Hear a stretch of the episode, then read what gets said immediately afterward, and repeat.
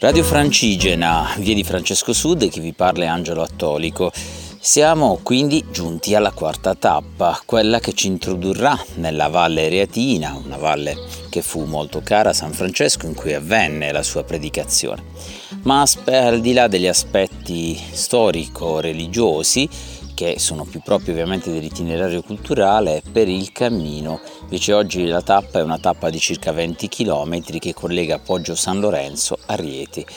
La difficoltà è solo nei primi 8 km che sono caratterizzati da alcuni saliscendi, però all'interno comunque di un paesaggio molto tranquillo, di sentieri tranquilli, in alcuni casi costellati da villette.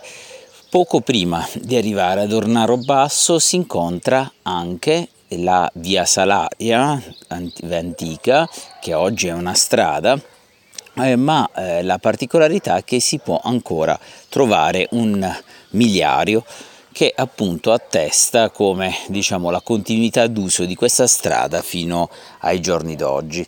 Il, per quanto riguarda i punti sosta è possibile fermarsi o ad Ornaro Basso, però bisogna fare una deviazione del, del percorso, oppure più avanti a circa metà del percorso a San Giovanni. Ci sentiamo più tardi.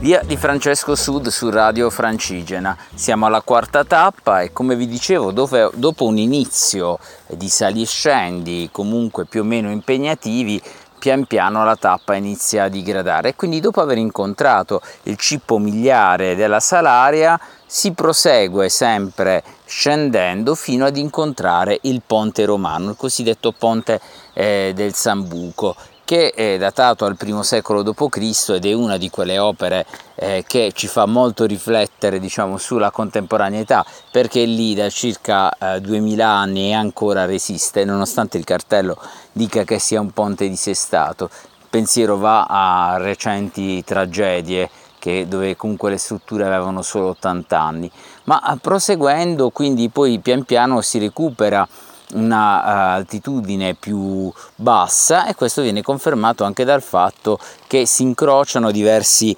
torrenti che eh, nel caso di pioggia o d'inverno probabilmente renderebbero molto difficoltoso il transito. Non, si prosegue ancora fino a incontrare nuovamente la Salaria all'altezza di San Giovanni Reatino. Ora a San Giovanni Reatino c'è un bar L'unica cosa è che siccome si cammina sulla destra della Salaria bisogna attraversarla e questo è molto pericoloso, quindi il consiglio è quello di farlo solo se si hanno importanti necessità. Eh, lasciato alle spalle San Giovanni Riatino si eh, prende un sentiero oggi in, almeno all'imbocco più difficile da vedere per via della vegetazione ma che costeggia un, anch'esso un torrente ed è il rumore che sentite adesso di sottofondo. Ci si sta avvicinando quindi a Rieti che è il primo centro di medio di medie dimensioni che si incontra sul cammino. A dopo.